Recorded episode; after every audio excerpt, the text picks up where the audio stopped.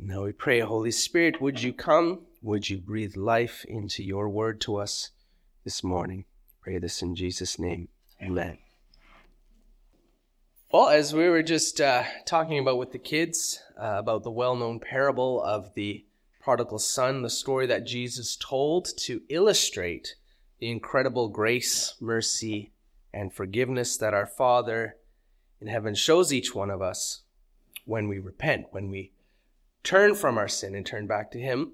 Um, and as I was talking about with them in his letter to the church in Rome, uh, Paul has been explaining to believers how God offers us this forgiveness as a free gift.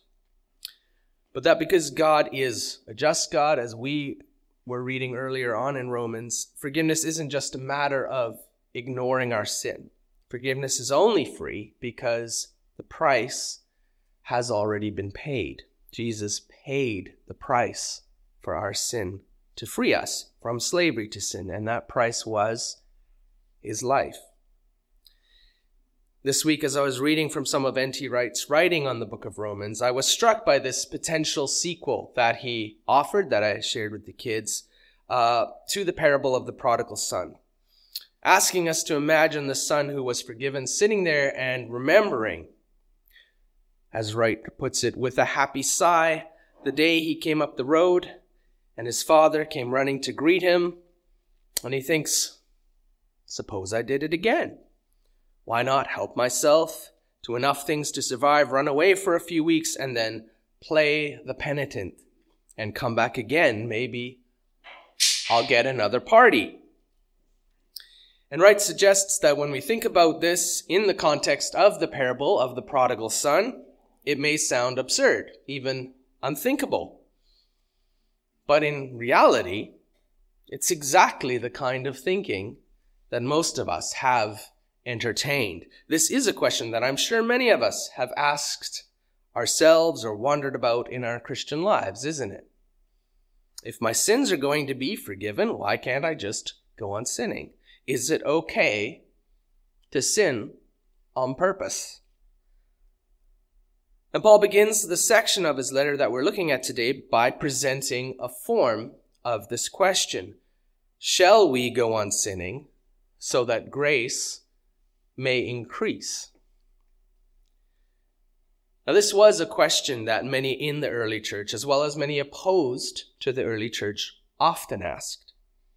Jewish leaders presented this question to point out a flaw that they thought they'd found in the teaching of this new Christian movement. That Christian teaching of salvation by grace, through faith, and not through the law, can't be correct. It can't be true because it appears that it is teaching people to continue to sin. That it is teaching people that since God's love reaches us while we are still sinners, should we not continue to be sinners so that God's love can go on reaching us?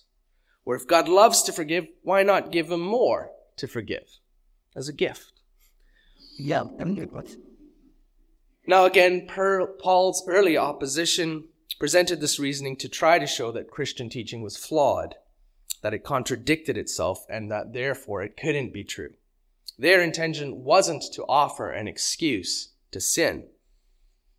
However, throughout history, and certainly still today, there are some who do take Paul's teaching on grace and wrongly interpret it and apply it to suggest that if God accepts us as we are, we should accept ourselves just as we are as well, and therefore need never change. This understanding can then also be used to rationalize continuing to live a life of sin. Now, this approach to the gospel that we do see today is nothing new. It's been around for as long as people have been receiving and interpreting the gospel, and it has been given the name antinomianism. The belief that since God saves people by grace, it doesn't matter how we live. That if forgiveness is guaranteed, we have the freedom to sin as much as we want to. So that one famous philosopher two centuries ago, hein- Heinrich Heine, is known to have declared on his deathbed it's fine. God will forgive me. That's his job. And so Romans chapter 6 verse 1 begins by addressing this common question. Shall we go on sinning so that grace may increase? But in Romans chapter 6 verse 2, Paul provides his clear, concise, forceful answer. By no means. Of course not. Paul found the reasoning behind this question completely inconsistent with the gospel, inconsistent with salvation's purpose, which he will go on to explain in his letter to the church, is to produce holy lives. Up until this point in Paul's letter to the church in Rome, in the first five chapters, Paul's been discussing justification, how law does not and cannot conquer sin, but that humanity can be saved from death and sin by grace through faith alone. And last week we discussed Christ's ultimate triumph over Adam's sin. But Paul now turns from discussing justification to discussing sanctification, the process of change that God makes in our life as we continue to grow in our faith. What it means to be dead to Adam, but alive to Christ. And in verse 4, Paul shares that we were therefore buried with Christ through baptism into death, in order that just as Christ was raised from the dead through the glory of the Father, we too may live a new life. Paul's explaining the change of status that occurs when we become a Christian, how we all begin life in one type of humanity, in Adam, slaves to sin and death, but through baptism die to that old life. We are buried, but are then reborn to new life in Christ as we emerge from the water. And Paul's explaining that we should never think of ourselves in the old way again. However, if we're honest, it often feels like we haven't left the old life behind, doesn't it? It often feels like we're in this kind of no man's land, halfway between Adam and Christ. Not quite where we need to be or where God wants us to be just yet. But Scripture tells us that the way we feel and the way things truly are aren't necessarily the same. That we are now in Christ.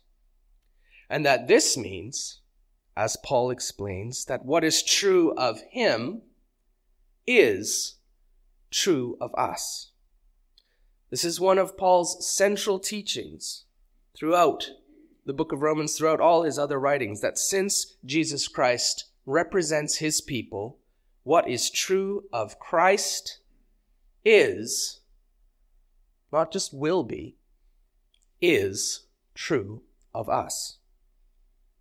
And so Paul says in verse 5 For if we have been united with him in death like his, we will certainly also be united with him in a resurrection like his.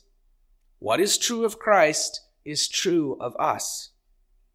And what is true of Christ ever since his resurrection is that he is alive and will never die again because he conquered death and death no longer has any power over him.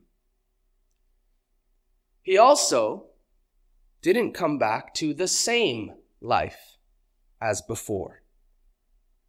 Through death, his old body, his old self was buried, but when he emerged from the grave, it was to a new bodily form. And Paul's explaining that our baptism is the outward symbol of this same inward reality. Being under the water symbolizes being buried with Christ, emerging from the water symbolizes the inward reality of being raised to a new life with Christ, with a new status, a new identity, and a new purpose. And Paul shares this reality to illustrate how and why the gospel does not lead to more sin. Because those who belong to Christ and are in Christ and united in Christ have died to sin. But what exactly does that mean? How do we die to sin? Is Paul arguing that our baptism magically destroys our desire or ability to sin? For those of you who have been baptized, you know the answer is, is no. It doesn't just magically go away. But what Paul is getting at, as he explains in verse 6, is that we should no longer be slaves to sin. Because anyone who has died has been set free from sin. Again, what does that mean? If we've been united with Christ, the power that sin used to hold over our life is defeated. The consequences of that sin to which we were bound are defeated. Death is defeated. And this means, as Paul has already stated in his letter, that through faith in Christ we're able to stand before God guiltless and righteous, and he offers us the free gift of life with him. Not the same old life, but new, eternal life. What it doesn't mean is that God then sends us out into the world as robots who no longer have free will or the ability to make wrong choices. And the reality is that there are many times when we will still feel like sinning, and sometimes we do. What Paul is saying is that now things are different because we are changed. Before we were slave, before we were saved, we were slaves to our sinful nature. We had no choice, but now we can choose to turn from our sin, turn to Christ, and live for Him.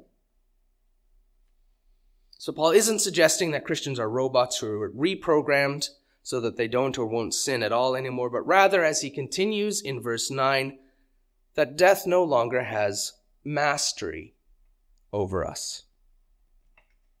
That sin and death no longer have dominion, power over us.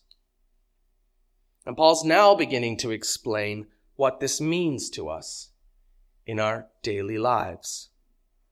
That the normal pattern of life for Christians shouldn't be returning to our old ways, remaining stuck in our old ways, like the example of the prodigal son, asking for more money, going out and partying some more, but rather a progressive growth in sanctification, growing in spiritual maturity as well as in obedience to God, that we demonstrate in our daily lives in thought, word, and deed. Paul is explaining that this is what it means to live in accordance with the change of status that we've received as a free gift by grace through faith, and through our union with Christ's death and resurrection to new life in baptism. And that this requires that we recognize this change and take steps to bring our actual lives into line with the person we have already become. That this change isn't all automatic, that some of it requires intention on our parts. So, again, as I was reading N.T. Wright this week, he uses the example of how when someone gets married, they may not feel very different on the inside, but a change has occurred in their lives to which they must now conform. Promises have been made, and though those promises can be broken, they can't be unmade. And hopefully, who those of us who have taken marriage vows, as Becky and I did 18 years ago today,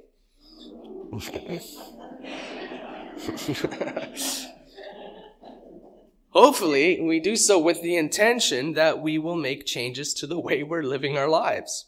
That we're no longer just going to be pursuing our old plans, desires, and goals, that we're focused solely on ourselves, or probably focused a lot on finding a wife. but rather that we now desire to live a new life with and for our spouse.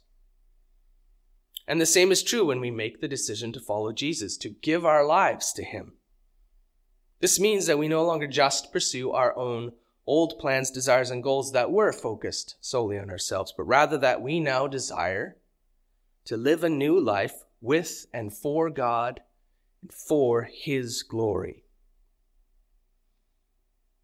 When we commit our lives to God, things may not feel particularly different, but we should act different. And this change in our actions is intentional. And this is why, as our passage concludes in verse 11, Paul explains that we should count ourselves dead to sin, but alive to God in Christ. What does this mean? The word count is translated from the Greek word logizomai, and it can be translated as to consider, to reckon, or to calculate, or take account of, or take into account. So, an example that's sometimes given is that it's like when we're counting how much money we have, maybe in our piggy bank. We may not know how much is there until we've finished all the calculations, but the counting doesn't change how much money we already had. All it does is make us aware of what was already true all along. What Paul is really saying is that in all we do, we should calculate what is already true of us. That we should always take into account, always remind ourselves who we really are, who we already are. That we are no longer of Adam. That our old sinful nature is dead. That we are dead to love for and bondage to sin because of our union with Christ. And bearing this in mind, taking this into account, should help us whenever we're presented with or tempted to ask ourselves, is it okay to sin just a little bit on purpose? Because God's going to forgive me anyway. Is it okay to sin so that grace may increase? Because as we see in God's word, the answer is no, of course not. By no means. Let's pray.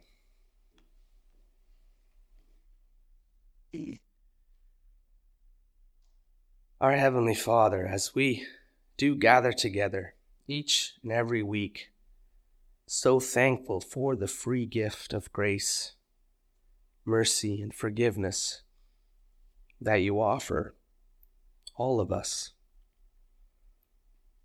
Would you also teach us to accept it with gratitude and the knowledge that we have now turned away from who we were and turned to who we are, united with Christ. Would we always remind ourselves of this, take it into account, bear it in mind in every thing we do? That we are not slaves to sin, but children of God. We pray this in Jesus' name. Amen.